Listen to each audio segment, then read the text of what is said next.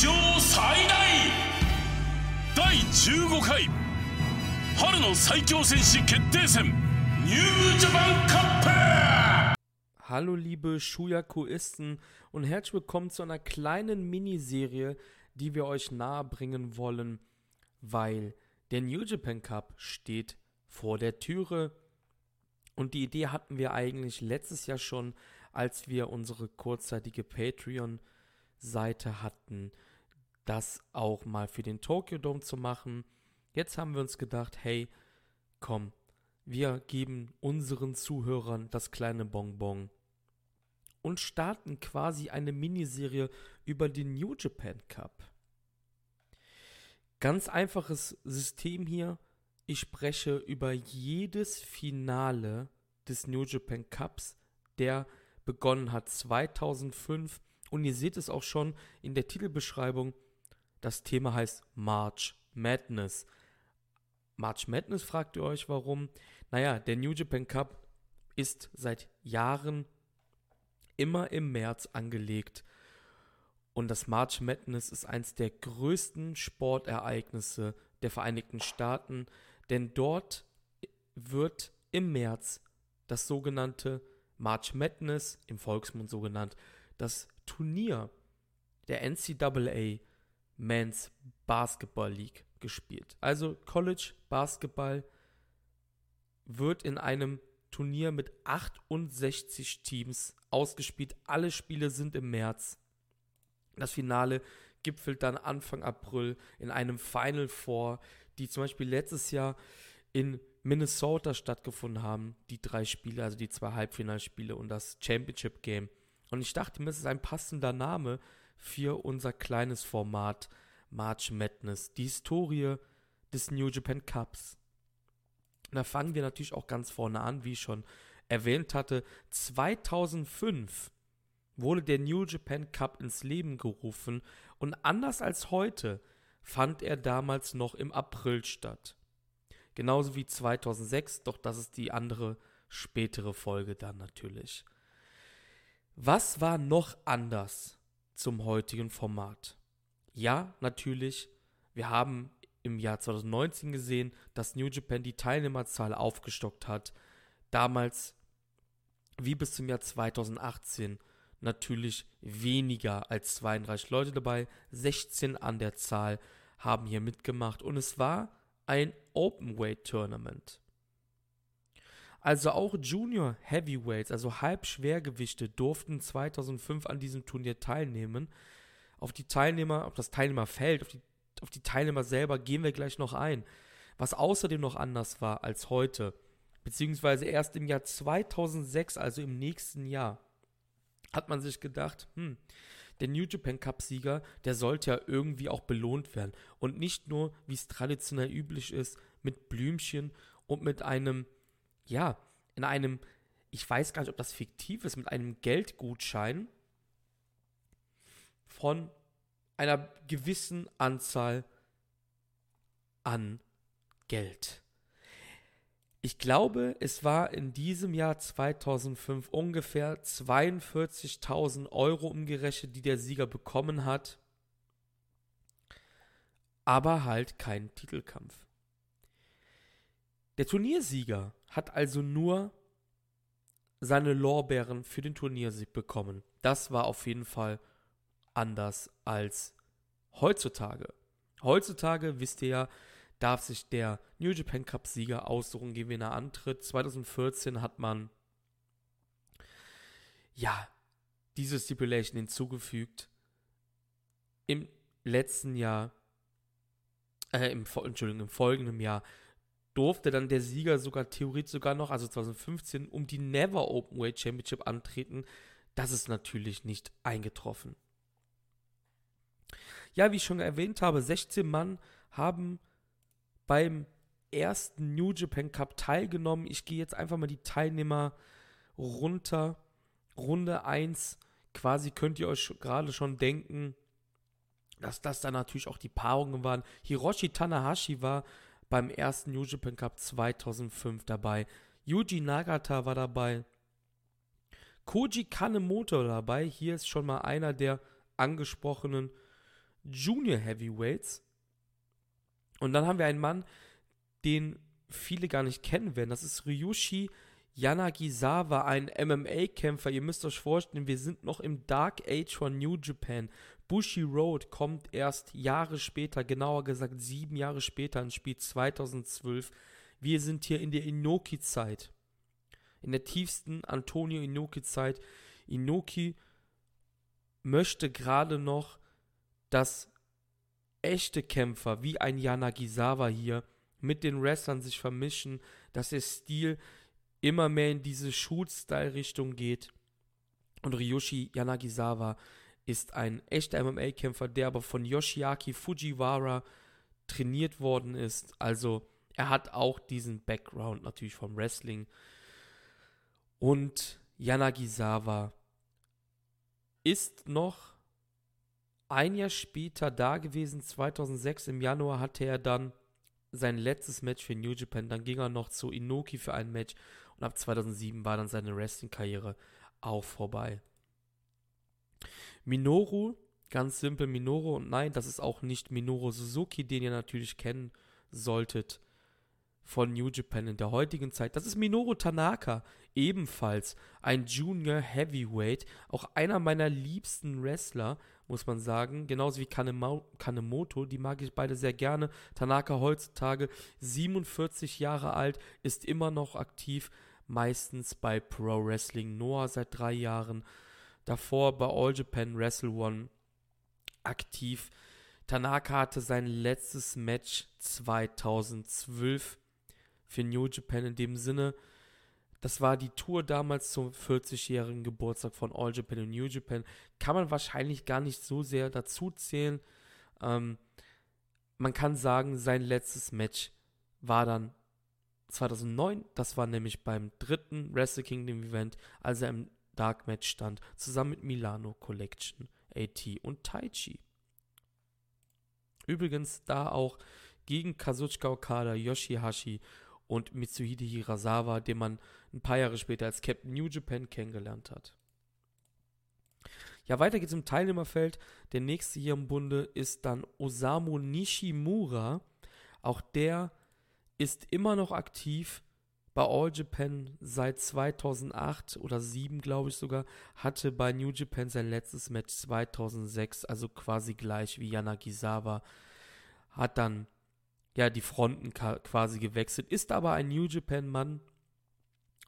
Ähm, wurde unter anderem auch von Tatsumi Fujinami eben trainiert. Und er war auch in diesem Turnier noch dabei.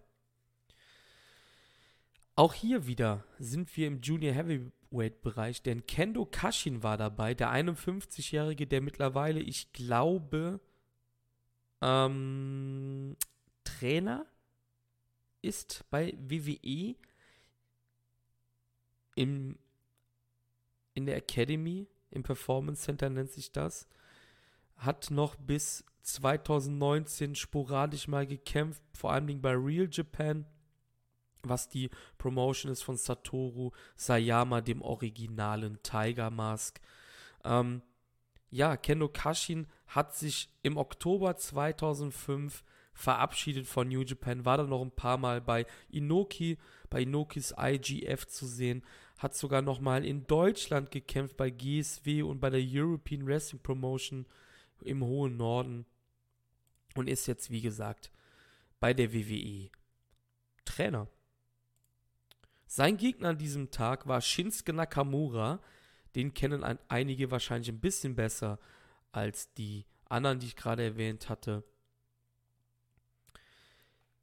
Wiederum in der nächsten Paarung waren oder beziehungsweise sind Leute, die vielleicht nicht alle kennen sollten.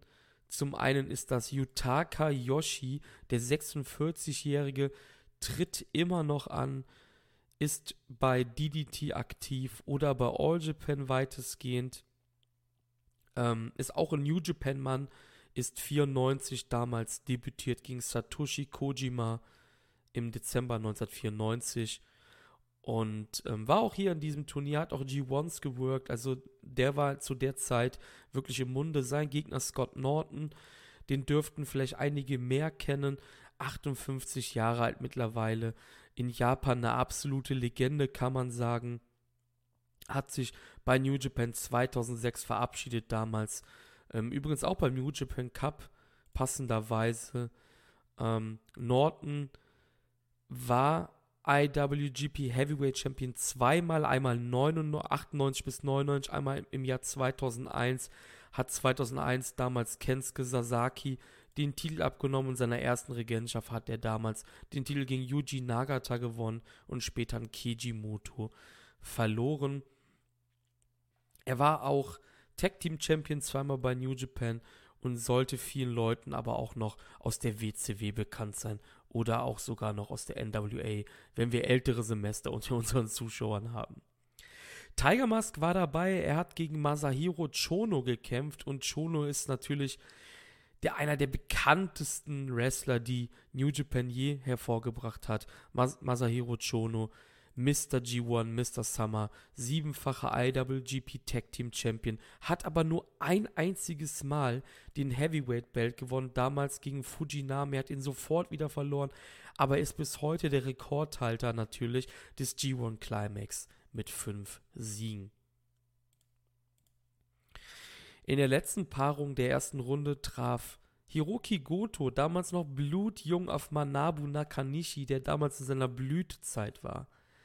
Und Manabu Nakanishi wird eine größere Rolle spielen hier in unserem ersten Podcast March Madness, die Historie des New Japan Cups.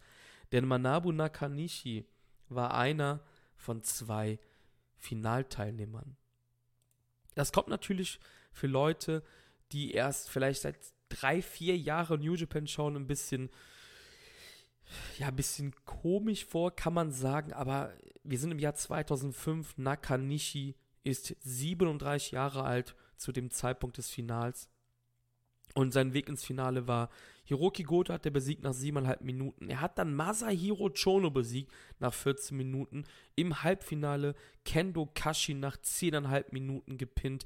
Und so war Manabu Nakanishis Weg ins Finale. Ja, wer war überhaupt sein Finalgegner? Das war das heutige Ace Hiroshi Tanahashi. Hiroshi Tanahashi kam ins Finale über, mit einem Sieg über Yuji Nagata per DQ und ich habe nicht herausgefunden, wie diese DQ zustande gekommen ist. Das Match ist nicht auf New Japan World. Ähm, in der zweiten Runde hat der Koji Kanemoto besiegt nach 18 Minuten im Halbfinale dann Hiroyoshi Tensan nach 20 Minuten hat sich da gerecht, denn 2004 war Tanahashi schon im G1-Finale. Damals hat er gegen Tensan verloren. So hatten wir unsere Finalpaarung. Nakanishi gegen Hiroshi Tanahashi. Hiroshi Tanahashi damals 28 Jahre jung, nicht das Ace. Er war auf dem Weg nach oben. Er hatte zum Beispiel an dem 4. Januar 2005, da wo der Tokyo Dome traditionell stattfindet. Damals hieß es noch nicht Wrestle Kingdom, sondern das war das Tukon Festival Wrestling World 2005. Er stand damals im Main Event gegen die mittlerweile eingeschmelzte IWGP Under 30 Openweight Championship, also ein Titel, der nur bestimmt ist für Leute, die unter 30 Jahre sind. Er hat damals den Titel in den Dome gebracht, hat ihn aber an Shinsuke Nakamura, seinen Dauerrivalen, damals verloren. Somit hatte Tanahashi zwei dicke Niederlagen in zwei quasi Finals, Main Events im letzten halben Jahr. Und hier war es natürlich wichtig zu sehen, ob er es schafft, Nakanishi zu überstehen.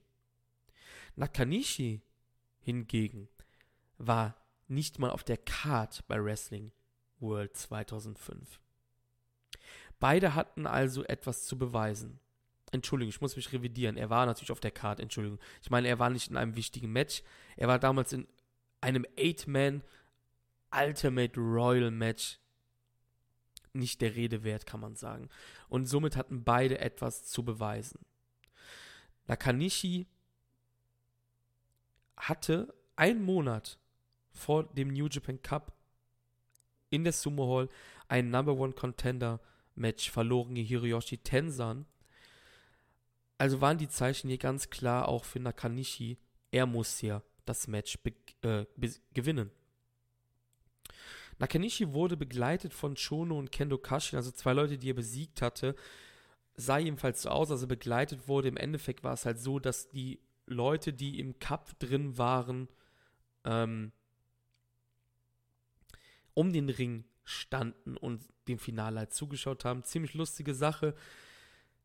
Wenn ihr euch die Show anschaut, äh, das Match anschaut, ich werde das natürlich verlinken in der Videobeschreibung oder halt bei Facebook und Twitter werde ich die dazu verlinken für Leute, die auf Spotify und Co. hören.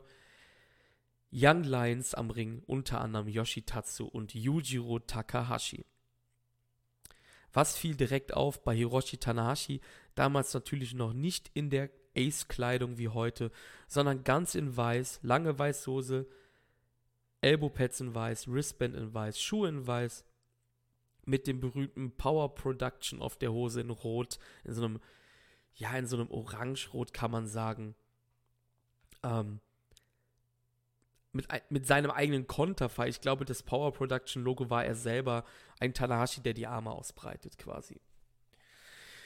Ja, das Match begann damals noch mit dem alten Ringsprecher. Also, wie gesagt, wenn ihr alte Sachen noch nicht geschaut habt, ihr solltet das tun. Das ist nochmal ein ganz anderes Feeling. Ihr müsst euch vorstellen, hier ist kein Bushi Road. Gedo bookt nicht New Japan zu dem Zeitpunkt. Es ist etwas komplett anderes. Es gibt zu Beginn, also wir starten das Match natürlich und es gibt ein bisschen Abtaste. Sie laufen um sich rum, sie circlen sich um sich rum.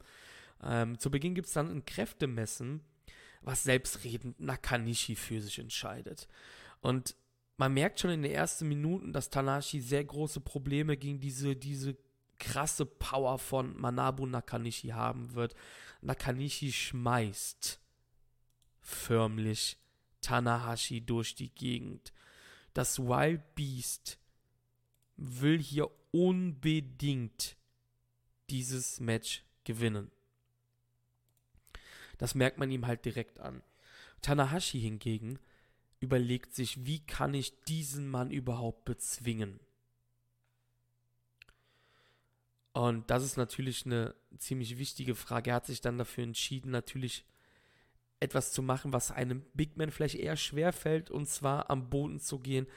Er hat, die, er hat leichte Oberhand. Hiroshi Tanahashi hat leichte Oberhand gegen Manabu Nakanishi aber er ist nicht wirklich besser, denn Nakanishi schafft es auch, einige, ja, einige Griffe anzusetzen und Tanashi wirkt schon nach einigen Minuten wirklich frustriert. Verpasst Nakanishi sogar eine Ohrfeige, doch der lässt sich absolut nicht lumpen und choppt erstmal wirklich das ganze Leben aus Hiroshi Tanahashi. Der High-Flying Star, damals noch der Spitzname nicht das Ace, wie ich eben schon gesagt hatte, lässt sich auf dieses Job-Duell ein und schreit Nakanishi sogar an. Ich möchte mehr haben, ich möchte mehr haben. Und er bekommt mehr. Nakanishi malträtiert Tanahashi förmlich in den Seilen mit Chops. Es gibt sogar Headbutts. Und dann gibt es eine unfassbare Lariat, eine Clothesline, die Tanahashi, der immer noch an den Seilen hängt, müsst ihr euch vorstellen, aus dem Ring befördert. Nakanishi kommt hinterher wie ein wild gewordenes Wildschwein, tollwütiges Wildschwein besser gesagt, und choppt Hiroshi Tanashi komplett über die Zuschauerabsperrung. Die Zuschauerabsperrung ist gleich wie damals, äh, wie, wie heute, Entschuldigung. Also müsst ihr euch vorstellen, die, die Guardrail ist ziemlich gleich wie heute. Ähm, und darüber choppt Nakanishi Tanashi die Zuschauer. Die Crowd ist noch sehr verhalten. Ähm, heutzutage wäre das vielleicht ein bisschen anders. Damals ging es New Japan auch nicht so gut. Ich weiß nicht die genauen Hintergründe, warum es am Anfang so leise war. Ähm, bei so einer Aktion wären die Fans wahrscheinlich heutzutage schon direkt, oh und oh, armer Tanahashi. Es war relativ leise noch. Nakanishi krallt sich Tanahashi, schleudert, slidet ihn zurück in den Ring, packt ihn mit seinen riesigen Pranken an den Hals, streckt ihn in die Luft quasi zu so einer Art Double Chokeslam Chokebomb und wirkt diesen einfach nur. Er wirkt ihn, er ihn brutalst auf die Matte krachen lässt. Das Cover geht bis zwei und das war das erste Cover-Match nach sieben Minuten, sechseinhalb Minuten. Nakanishi geht brutaler zur Sache, tritt Tanahashi mehrfach in den Rücken, hat es nun auf den, auf den Rücken, auf, vor allen Dingen auf den Lower Back, auf den unteren Rücken von Tanahashi abgesehen. Er möchte ihn natürlich bereit machen für seinen Argentine Backbreaker, eines seiner patentierten Manöver natürlich. Und ähm, das gelingt ihm natürlich sehr gut, aber Tanashi kämpft sich zurück mit Vorarms, kommt sogar mit einem Flying Forearm Smash ähm, aus dem, oder beziehungsweise Running Forearm Smash eher zurück und Nakanishi steht sofort no-sellt diesen Forearm Smash und choppt und stompt Tanahashi wieder in Grund und Boden. Es sieht nicht gut aus für Tanahashi natürlich und es geht weiter unaufhaltsam. Wie kann Tanahashi diese Raw Power von Nakanishi stoppen?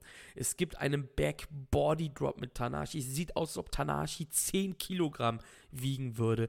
Es gibt einen Leg Drop hinterher und wieder das Cover bis 2. Tanahashi kommt heraus und Nakanishi macht das einzig Richtige. Er hört nicht auf. Natürlich kostet das auch Stamina, es kostet Ausdauer. Er nimmt ihn einen Bärhack ein Move, der natürlich auch viel Kraft Nakanishi kostet. Er lässt los, weil er merkt, Tanahashi gibt nicht auf und verwandelt den Bierhack in einen German Suplex. Brutal, wirklich brutal. Nakanishi geht sofort weiter, doch Tanahashi kommt dann, rollt ihn ein bis zwei und dropkickt ihn zu Boden, beziehungsweise er fliegt aus dem Ring sogar. Ist das die Chance für Tanahashi? Er nimmt Anlauf für einen Suicide Dive durch die Seile nimmt sich aber damit auch wieder selbst aus dem Rennen. Natürlich auch Nakanishi, der gegen die Guard Guardrail knallt, während Tanahashi über die Guardrail fliegt. Also ihr seht, Tanahashi hat gemerkt, ich muss Nakanishi mit waghalsigen Manövern aus dem Geschäft nehmen. Die Crowd nun, super da. Die Crowd ist nun da. Tanahashi wird angefeuert. Tanahashi nimmt nun Nakanishi, rollt ihn in den Ring, steigt aufs Seil und hämmert einen Missile Dropkick. Sofort setzt er weiter an. Es gibt den Dropkick gegen Nakanishi, der mittlerweile in der Ringecke liegt. Es gibt sogar einen Body Slam, was für mich ziemlich geil rüberkam, weil ich erst nicht gedacht hätte, dass sie auf diese Stufe gehen, dass er nachher nicht überhaupt hochheben kann. Die Crowd lässt aber auch kalt, also es ist jetzt, wird jetzt nicht so abgefeiert, wie wenn heutzutage Osprey Fahle hochheben würde.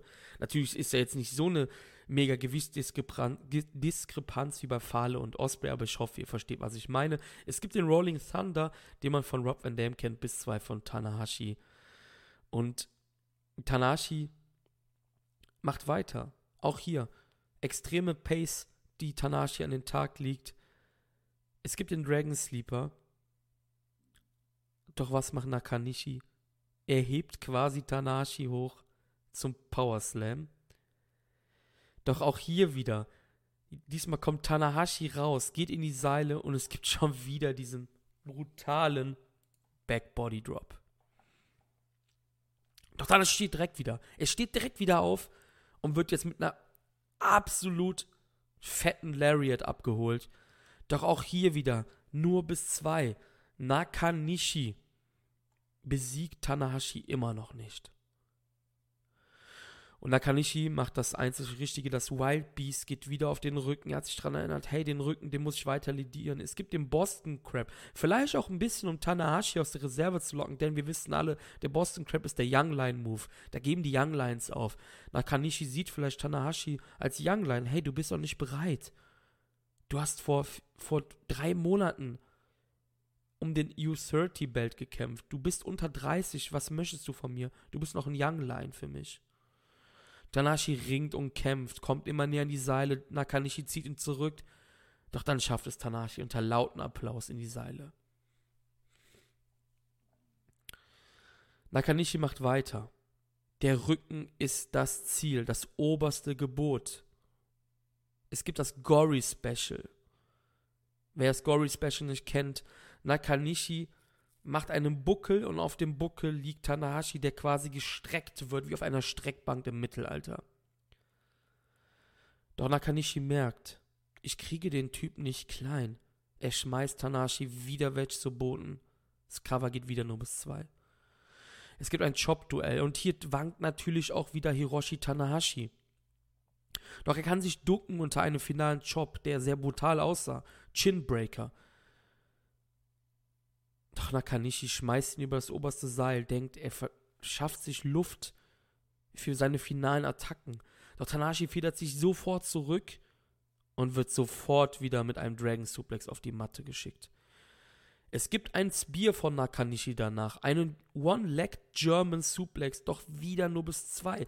Nakanishi hat die Schnauze voll. Das können wir alle verstehen, das kann ich verstehen, der es gesehen hat. Und ihr Leute, die es vielleicht euch ansehen werden. Man kann verstehen, dass Nakanishi die Schnauze voll hat. Er brüllt und stampft sein Trademark-Manöver quasi. Der Argentin Backbreaker soll kommen. Es gibt erstmal die Lariat, wieder nur bis zwei, und dann kommt der Argentin Backbreaker. Doch Tanahashi kann sich befreien, zeigt einen Enzugiri gefolgt von einem Shining Wizard und einem German. Doch Nakanishi steht sofort wieder auf. Er ist einfach das Monster. Das muss Tanahashi wissen. Doch Nakanishi rennt an und läuft in einem in einem Dragon Suplex von Tanahashi. Und wenn ihr mir zugehört habt, werdet ihr merken, Nakanishi das Match vollkommen kontrolliert. Doch Tanahashi hat einen Ass im Ärmel.